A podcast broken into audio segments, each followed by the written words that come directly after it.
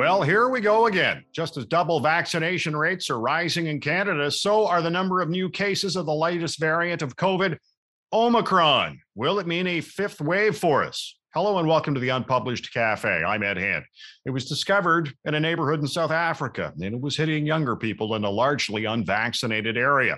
Now, what concerned the epidemiologist was the ability of the virus to spread quickly and to evade protection. How will this impact us, if at all, is yet to be seen. But the federal government was quick to close the border to people from a number of South African nations. Our unpublished vote question asks you Will the Omicron variant lead to a fifth wave of the pandemic?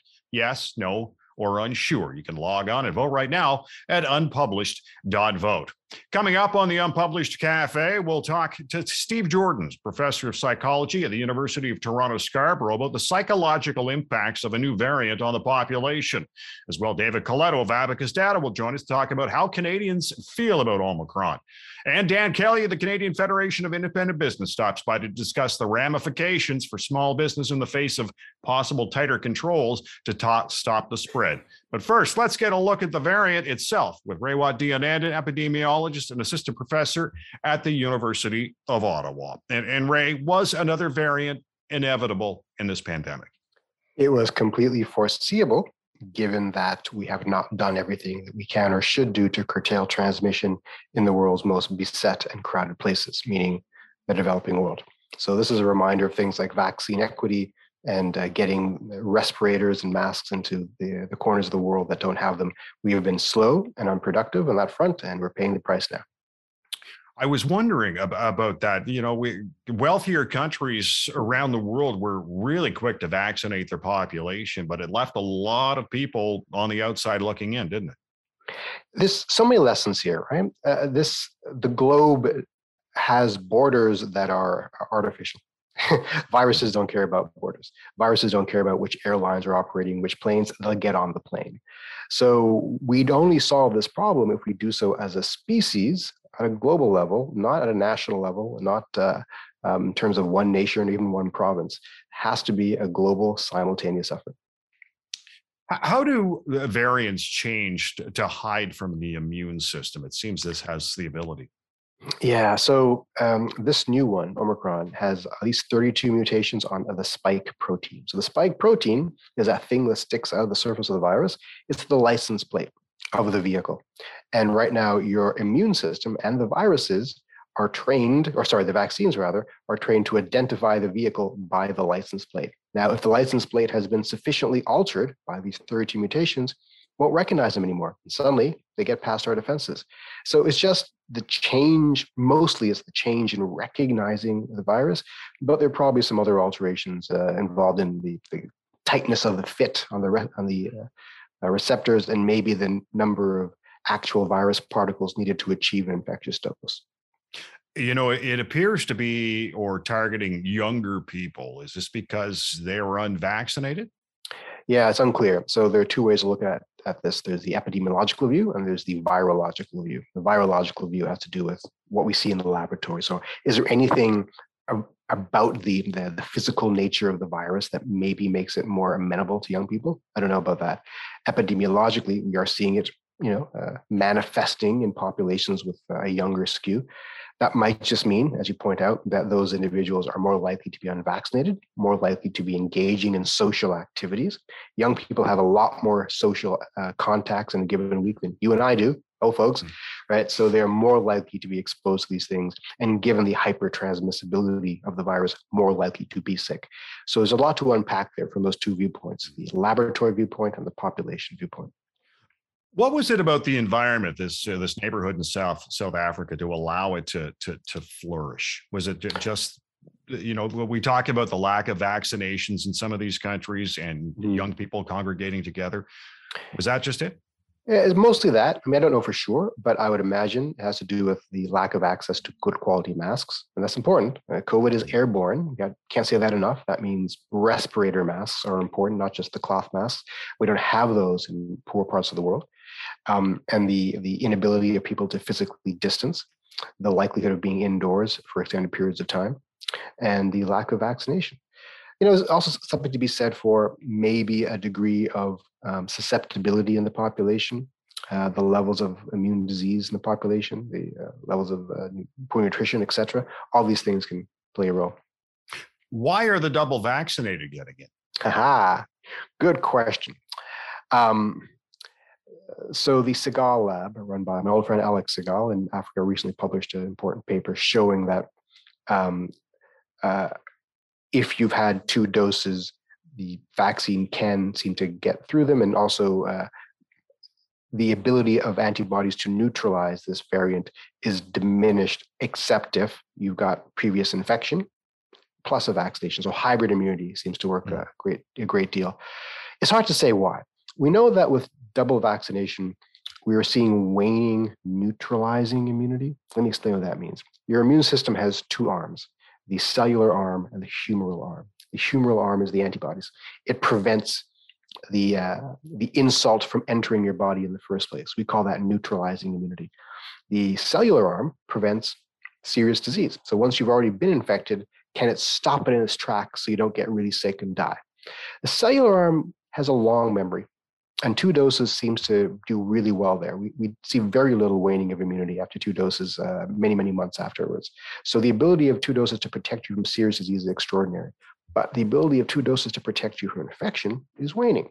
So that's probably what we're seeing here is the, the waning immunity plus the ability of this variant, because it's got those 32 mutations, to bypass the ability to identify the, uh, the Blyton's plate. Those two things together are probably causing the breakthrough infections. So is the third dose the only way out? It is it is an important consideration. The third dose will definitely increase our ability to neutralize and prevent initial infection, and therefore our ability to transmit to other people. I think it's an important tool to really slow the penetration of this disease. Um, using the physical tools we have. So, ventilation and mask wearing, I mean, high quality mask wearing, by the way, work on all variants. Doesn't matter what new variants they might throw at us a physical barrier will always work. Uh, a proper HEPA filter in your house will always work. We have the tools to control this and to prevent this from spreading further. We just have to use them. Should we be preparing for another possible variant? yeah, we should until we get this under control. So, this requires a global, focused effort to flood the world with N95 quality respirators so everyone can have access to them to, uh, uh, to install HEPA style filters in most indoor spaces and to make vaccination available to all. We can stop this this year or 2022 if we have the political will. But uh, failure to do so means, yeah, we should probably prepare for another variant. Will that cause further waves? That's unclear. Ray, I want to thank you for joining us. My pleasure. Raywat Deonandan is an epidemiologist and assistant professor at the University of Ottawa. Now, this pandemic has been a roller coaster ride for us, and in particular for small business. Dan Kelly's the president of the Canadian Federation of Independent Business, and he knows full well that nauseous feeling of that ride. And Dan joins us now. And Dan, what went through your mind when you first heard there was a new variant? You know, there, this this has truly been the roller coaster over the last couple of years, and and it looks like we're in for another another a spell here. Um, it is so depressing because every time we think we're climbing our way out of uh, of the COVID emergency, there is some new threat or new uncertainty that is thrown on the pile that small businesses have been facing for almost two years. Um, this cannot end soon enough, but uh, gosh, here we are now. Ontario announcing further, uh, you know, extending some of the restrictions that have been in place. Uh, deeply, deeply troubling a spot to be in. Uh, you know, many were predicting these boom times that small businesses would would just be flush with cash because all the consumers crawling out of their basements would be would be spending their money. We just haven't seen that. Maybe one day it'll happen, but it sure hasn't happened yet. Now you are in constant contact with uh, your members right across the country, and and when this announcement came out about this new variant, what was their reaction? Well, uh, you know, this is really depressing uh, for for the most part. I mean, this this you know they're they're hoping that at one point we're going to be able to to turn the turn the tide here and and actually get back to sales. Many people out there driving around uh, may think that when they see you know a parking lot or busy streets that and, and businesses open once again, that things are back to normal. But behind the counter, uh, in a small business in a retail setting uh, or or in or in a restaurant behind the table, I got to tell you, it's anything but normal. If you can believe it, two years into this, only 36% of small businesses are back to normal levels of sales. That's about a third of businesses back to normal sales. Two thirds are still light. Uh, many of them, sometimes we've heard lots of examples from our members where they're down by 50% or more. And as passport re- restrictions were put in place, we saw all of the businesses in arts and entertainment, recreation, as well as hospitality see a further decline in sales as they were uh, limited to serving only fully vaccinated consumers. So this ain't over. And, mm. and sadly, even if the restrictions aren't stopping consumers uh, from visiting, say, small retail stores, the constant messaging from government about new worries and and uh, and, and and new variants and and messages to stay home that's causing a lot of consumers to to sit on their hands anyway. So uh, it's restrictions are a part of this but so is just the natural messaging uh, to to consumers to stay home. And even if one you know accepts all of the advice of public health officials we have to acknowledge that it's it's really killing a lot of small businesses in the process oh yeah uh, the emotional impact on small business as we go into the Christmas season. It like it, it, was expected to lessen the impact of the pandemic on on the you know you talk about the sales and such. Uh, what what is that emotional impact on, on them when they see that here we go again? Well, look, it is it is certainly better than it was last year. I, I, recall that in most provinces there were restrictions being added as we approached the Christmas holiday season. Certainly in Ontario, lockdowns resumed right before the Christmas holiday season, um, and and so that really you know was just devastating. They essentially missed uh, the the the incredibly important holiday season. Some businesses, especially in retail, tell us this it's forty percent of their annual sales that happen in the six weeks leading up to Christmas. This year, there aren't as many restrictions. Certainly on the retail setting, you can go into most retailers across Canada, and, and there are you know very few capacity restrictions. Passport rules aren't in place in uh, for for those settings, uh, but still we've seen that natural decline in sales, and of course, tons of consumers have shifted online. A lot of those sales have gone to the big guys, the big box stores and their online sites as the, they were of course allowed to open last year where the small mm. guys were shuttered. And then people got in the habit of buying uh, you know all their needs on amazon and or other online players. So we're not seeing those sales come back to the small businesses that that were there pre-pandemic and and that's a worry uh, another worry for for small businesses obviously a, a, lack of workers and and some businesses are foregoing the the double vaccination in order to hire more people and what concerns, if any, do you have about that? Yeah, the shortage of labor is one of the gripping issues. So, look, for about, as I said, there's about a third of our businesses that have gone back somewhere close to normal. Uh, and for them, they're dealing with supply chain issues, massive cost increases on almost everything that they buy, and a gripping shortage of labor. But I got to tell you, for other businesses that still don't have all of their their customers back, they may be down. Like they may have had 20 employees under normal times they only need 10 because you know they're still not seeing customers come back but they can only find five workers uh, and of course there is pressure on many of these businesses to, to only hire fully vaccinated canadians i got to tell you almost no businesses are doing that these days because if they did uh, there would be very few people left in the labor pool um, and, our message, my message to small business owners is look, if governments are, are going to not even mandate vaccinations in hospital settings uh, because they know that it'll lead to a shortage of workers, well, then for small business owners, that's just not something that I would suggest the most, most businesses even consider. Now, has the uh, government been talking about whether provincial or federal? Because uh, I know some supports are, are required for small businesses. Uh, have they been talking about with this new variant that there'll be more available?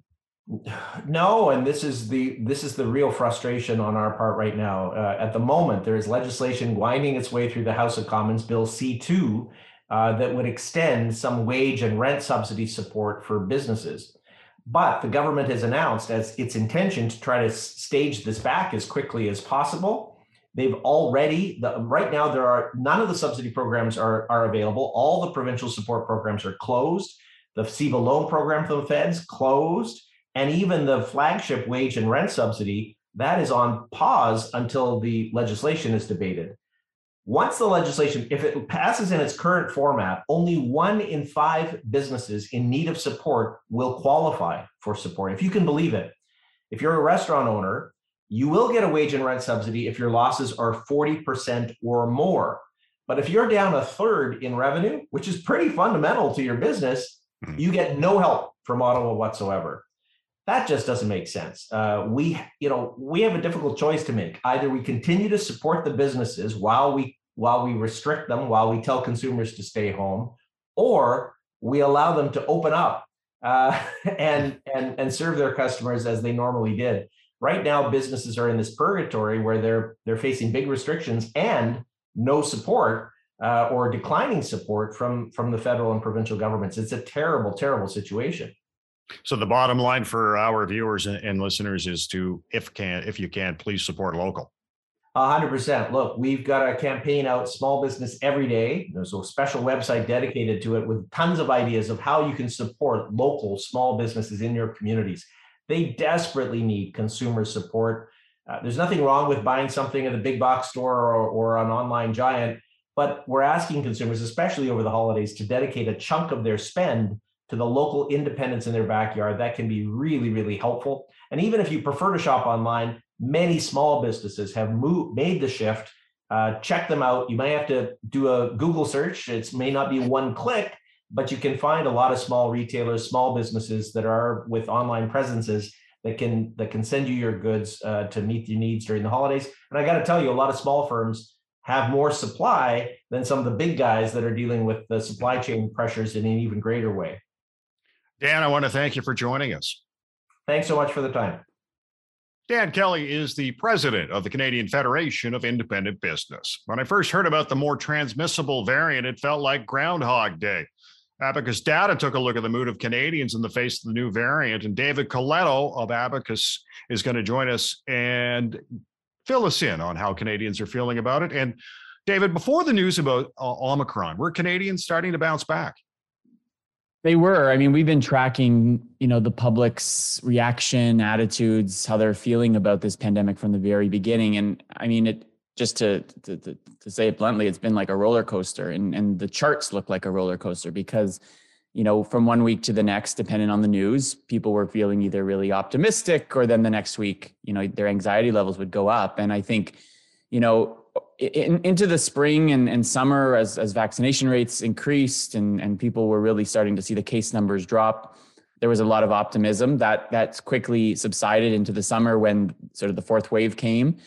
And you know coming into the fall into october we saw a return where, where we saw more people saying they weren't they were getting less anxious uh, less worried about this pandemic. And then the Omicron uh, variant news breaks, and within days, we saw a spike again in in people saying, "Look, I'm getting more worried about this. Um, I'm not sure that the worst is behind us." And that level of uncertainty and anxiety um, hasn't reached its peak, but it's still close. Where you've got 40% of Canadians saying, "I'm getting more worried," and and and only about 15% saying they're getting less worried. So we're back Groundhog Day again, another version in which you've got large numbers of the country feeling feeling quite anxious about what this all means. Who, who's the most concerned about this variant? Well, as we've seen throughout the pandemic, older Canadians uh, continue to show a higher, you know, uh, sense of, of worry and concern. Um, I think that's related to the fact that we know COVID does uh, have a greater impact on on older folks. Um, also, we see uh, women being more worried than men. Uh, not a significantly big difference, but still noticeable that, that women of all ages are, are more likely to be concerned about this. Um, regionally, not a lot of differences. Um, probably the only notable one is, is how folks in Alberta, Saskatchewan, and Manitoba feel versus Canadians everywhere else. We, we see that you know those living in Ontario and Quebec, Atlantic Canada, BC, are about equal when it comes to their level of concern, but Albertans uh, and those others living in the prairies are, are less likely to be worried. Um, and that's, I think, partly political. It's partly, you know, their their their views on on on on the pandemic itself, but but also I think the state of the pandemic uh, at any given moment in those different parts of the country. Now, uh, this has been a long haul. Are Canadians starting to tune out, or are they just paying more attention as you know we ride this roller coaster? Well, I think my sense is based on how fast people react to the news, they're still paying attention. Um, I think there's certainly a level of fatigue. I think we're all exhausted by uh, this pandemic, and I think it's exhausted us in terms of how to deal with it and, and how it's changed our lives in so many ways. But I do get a, a real sense that people are just, you know, they're, they're, they're sick and tired of it. They're, they're, they want to be able to move past. They understand, I think, that that COVID's going to be with us one way or the other for for a long time. But I think the this this new variant emerging and how fast it's spreading, and because it's emerging from South Africa, this reinforces the view that that that we won't deal this this pandemic won't be over until it's over everywhere. And so I think there will be an increased focus for how can we as Canadians, as a country, as, as a sort of a, the rich part of the world who, who have been vaccinated, what can we do to, to help those in other parts of the uh, parts of the world? Because this is an example that we, we aren't we aren't safe um, if if everybody isn't safe. You know, we we could even see more variants considering the evo- evolution of this uh, virus. And how would you expect Canadians to react to another possible variant after Omicron? Well, I think I think you know past past uh, data just I think allows us to predict is that they will respond and, and they will get their backs up and they will you know start thinking about the choices they're going to make in their lives. I mean, there was a there was another survey from from Leger earlier this week that showed, you know, just or so sorry from Maru Maru that showed, you know, despite the fact that people were were concerned about it, they weren't necessarily going to change their behaviors all that much. And but there was some concern that that maybe the you know the vaccines aren't going to be effective. I think the, the problem with this variant even today, and we did this survey uh, about a week and a half ago, is there's still so much unknown. Um, and that's the scary thing for people, right? They're, they aren't going to fundamentally change their behaviors until they're told to, until they're told you can't go eat in a restaurant, you can't, you know, gather. Mm. Um, we've learned that from the past 18 months. But I do think there's going to be trepidation, particularly those who are most anxious or worried about this about this virus and how it might affect their kids or their loved ones. Um, but it again, that roller coaster of up and down, up and down um, mm-hmm. will continue as long as the, these variants emerge and, and people feel any sense of of, of unsafe unsafety uh, related to it. Was there, uh, in, in, terms of uh, your uh, your survey, uh, unvaccinated? Was there any uh, more concern by the unvaccinated about a new variant, or is it just steady as she goes for them? Yeah, you'd think there might be, right? Because they aren't as protected. But in fact, I think what we're seeing is there it's a complete opposite those who are unvaccinated and those who are unvaccinated and say i'm never going to get the vaccine are the least worried about this new variant and, and the pandemic more more more broadly. And i think it's a i think it shows the psychology of those that have resisted getting a vaccine now have a very different point of view and frame of reference when it comes to this pandemic and the virus than those who have been vaccinated right? If you've been vaccinated um, you either have um, you fear it and you think it works and and you want to protect yourself. For some particularly those maybe who've gotten it more recently it's because unless you are you can't do certain things these days.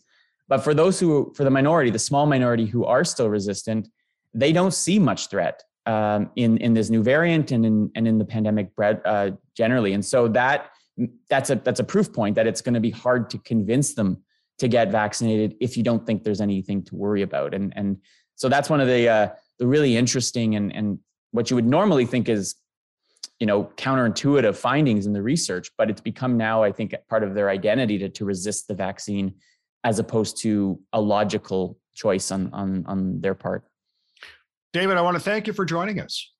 Always a pleasure ed. Thanks for having me David Coletto is the president and CEO of Abacus Data.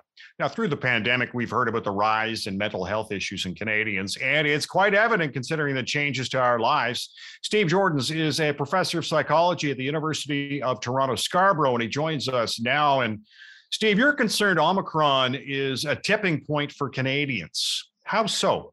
Well, I mean, it'll it'll really depend how things play out. So Omicron is becoming this sort of mysterious kind of thing where we just don't know how bad or or dangerous it will be if it really is um, something that pushes us all back again. So I'm worried about another wave of us going back to our homes and stuff. There is this psychological phenomenon called learned helplessness that when you try to battle something um, repeatedly and fail, uh, you can reach a point where you just don't want to try anymore. And it starts to kind of move uh, a mindset from anxiety to more sort of depression. And, and that's a potential worry because depression is a, is a very serious uh, mental situation to be in. So that's, that's the worry, but I'm not sure if it's how big of a worry it is. The latest news on Omicron hasn't been as dire as it was, say, 10 days ago. Yeah, now there is a rise in anxiety in Canadians, according to Abacus data. We were looking yeah. at their latest information, but you know, how do you deal with the the up and down of, of emotions that Canadians have been dealing with for the last two years? It, has been a very, very tough time. And I think one of the things I would suggest is, is to understand what's going on. So I, I created a free online course at the beginning of this. It's on Coursera.org that's um, entitled Managing Anxiety During COVID 19. And it's all about teaching us all what anxiety is, which is a very simple biological reaction. Uh, when our body senses threat, it kicks us into this fight or flight mode, this sort of superhero mode to help us deal with it. That's great if the threat's a bear and we can either fight it or flee from it. When it's COVID and it's there every morning when we wake up and it's not so obvious how to fight it and it's not obvious at all how to flee it, we're left in the state of a little bit of chronic activation of that fight or flight. And that's the anxiety we all feel. Uh, but I do think if you understand that, there are ways you can give yourself a break. We're not going to escape it, but we do need to have a, a break from it every now and then, or it can lead to burnout essentially. How do you, how do you uh, get a break? how do I get a break? Yeah, there's sort of two two approaches to that. Um, but one is to understand the effect the environment has on our mind, and then use that. So if I give you a negative example, if you watch a lot of news, that's like staring at the bear. And so you're going to get more and more anxious. You know, the more you read about it, the more you think about it. If you instead can find things that make you laugh, sing, or dance, um, or even deep social connections, what you'll usually find with those is they make you feel really good. Uh, my prototypical like, thing is like karaoke. Like do karaoke with your family. You will laugh, you will sing, uh, and those sorts of uh, activities flood our body with positive hormones that counteract the cortisol that stress releases. Uh, and so it really is a medicine. And to schedule things in your day, you know, find out what makes you laugh, and if you if you find something, schedule that. Try to do that regularly. If something else makes you dance or, or sing you know create a playlist of those songs that you loved when you were 16 bring that back and you'll have the flood of memories of, of that time. Find these things that take your mind away from covid. Use them as medicine. Schedule them into your day. Give yourself a break uh, that way you know, we're about two weeks away uh, from Christmas right now. I know a lot of Canadians were really hoping to get together this year. And you're talking about all those positive social things, but everything is up in the air with this Omicron. It, it really is. I mean, I remember last year telling people, you know, we're going to have a horrible Christmas, but you can plan for next year, plan the best great things for next year, because I'm sure we'll be fine then. And then we get to next year and we're like, oh, really? We're still not not there. And so, yes, that's true. Now, but let me let me actually point out if you find yourself not comfortable or able to physically be together, I'm, I'm pointing a lot of people to the, the glories of the phone 1980s style. You know, when we used to actually talk on phones and use phones as phones. Um, there's something really special about, well, something like a podcast or something like a phone call. It has the words that are being said, which are, you know, the message, but it's all those nonverbals. It's all those other little weird sounds that are really the human connection. If, if you're telling somebody that you care about, geez, I had this horrible day. A bunch of people without masks kept coming close to me, blah, blah, blah. And if that person just says something like this, that sound tells you, I'm listening to you. I'm feeling what you're feeling. Man, that must have been annoying. And those little sounds are where we feel that human connection. And those are the ones that really make us, us feel good. So put away the social media. Emoticons don't do it pick up the phone, schedule some phone calls with people, make it anything. We watch, let's watch Masked Singer together. But after that, let's call and talk about what we saw. Doesn't matter what we're talking about. What we're going to be doing is sharing that emotional connection. And when we hang up that phone, we will feel a lot better. I, am wondering what the long term impact of a, a, rise of anxiety levels in, in Canadians. Yeah. What are we looking at there? It, it is tricky. I mean, it's been unprecedented. We've never had chronic anxiety this level for this amount of time uh, ever. Will that be good or bad? I mean, I think the silver lining is mental uh, health is not just an issue for other people now. We all feel the challenge of mental health. Um, we are now sort of learning some of the information about it, some of the strategies. So I think that could be good. You know, it's possible. In fact, I would like to see a more formal approach to that. I would love to see our school systems include some information about, you know, similar to what I just told you about your how your body reacts to stress and ways that you can maybe mitigate that because there's the opportunity that we could use this all as a place to learn some coping strategies and learn some mental health strategies that would help our kids when bully you know when bullies are around or all sorts of other situations that cause anxiety. So that that's the positive thing. Maybe we'll come out of this you know a little better armed uh, for our mental health. But on the negative side it really depends on how um, uh, how existentially you feel the threat. So, so there are some people that are really living in fear right now. They're they're they're fearful that they'll bring the virus home and, and potentially harm a loved one that may be in a compromised state, or they may be fearful about themselves. If you're feeling that deep level of fear, that's the kind of thing that can give rise to PTSD-like um, symptoms, where literally stimuli like crowds get associated with that fearful state and then you could come out of the pandemic but you might carry some of these uh, fears with you. That that can happen to the people that are really really feeling you know scared by all this. Most of us are just annoyed and anxious and tired and exhausted but some people are really mortally fearful and and those people will carry a shadow of this pandemic with them afterwards i'm afraid. How, how much of the anxiety is is you know is driven in the vaccinated by the unvaccinated how much of the anxiety in the vaccine is driven by them? Okay, I had to just parse that through yeah. that a little bit. Yeah, I mean, I, I think the, the funny thing psychologically is we have this concept called the common enemy, and we often say that when there's a common threat to all, that should pull humanity together to face this common enemy. And there's experiments showing this is true. It didn't happen here. we we have this common threat. It seems to the vaccinated like the threat is obvious and the the approach that there's really only one good approach to, to handling it. But we have this group of people who, for whatever reason, have been convinced that that approach is worse than the original problem. Uh, and so it has created a divide at a time when we really, really need unity.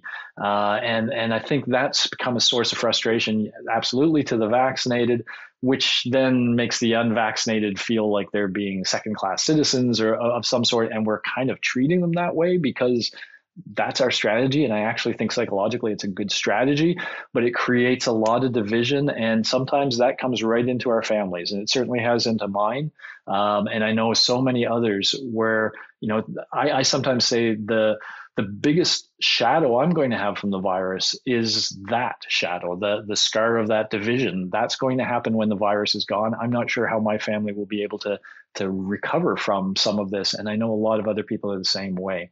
So, you know, that's just a real shame. It really is too bad we couldn't have found a way to either message or eh, in some other way have the unvaccinated understand or see things a little bit more from our perspective. But it's two different worlds now. They, it's just like we're looking through the window and seeing completely different things out the window. Steve, I want to thank you for joining us. Yeah, thank you for the invite. I appreciate it. Steve Joordens is a professor of psychology at the University of Toronto Scarborough. Our unpublished vote question asks you Will the Omicron variant lead to a fifth wave of the pandemic? Yes, no, or unsure. You can log on and vote right now at unpublished.vote. I want to thank our guests today, Raywat Deonandan at the University of Ottawa, Dan Kelly of the Canadian Federation of Independent Business, David Coletto of Abacus Data and Steve Joordens at the University of Toronto, Scarborough. Now, this will be our final podcast for 2021. We'll be taking a hiatus through the holidays and we'll be back early in the new year. So we wish you all the best during the holiday season. Thanks for watching the Unpublished Cafe. Stay safe. I'm Ed Hand.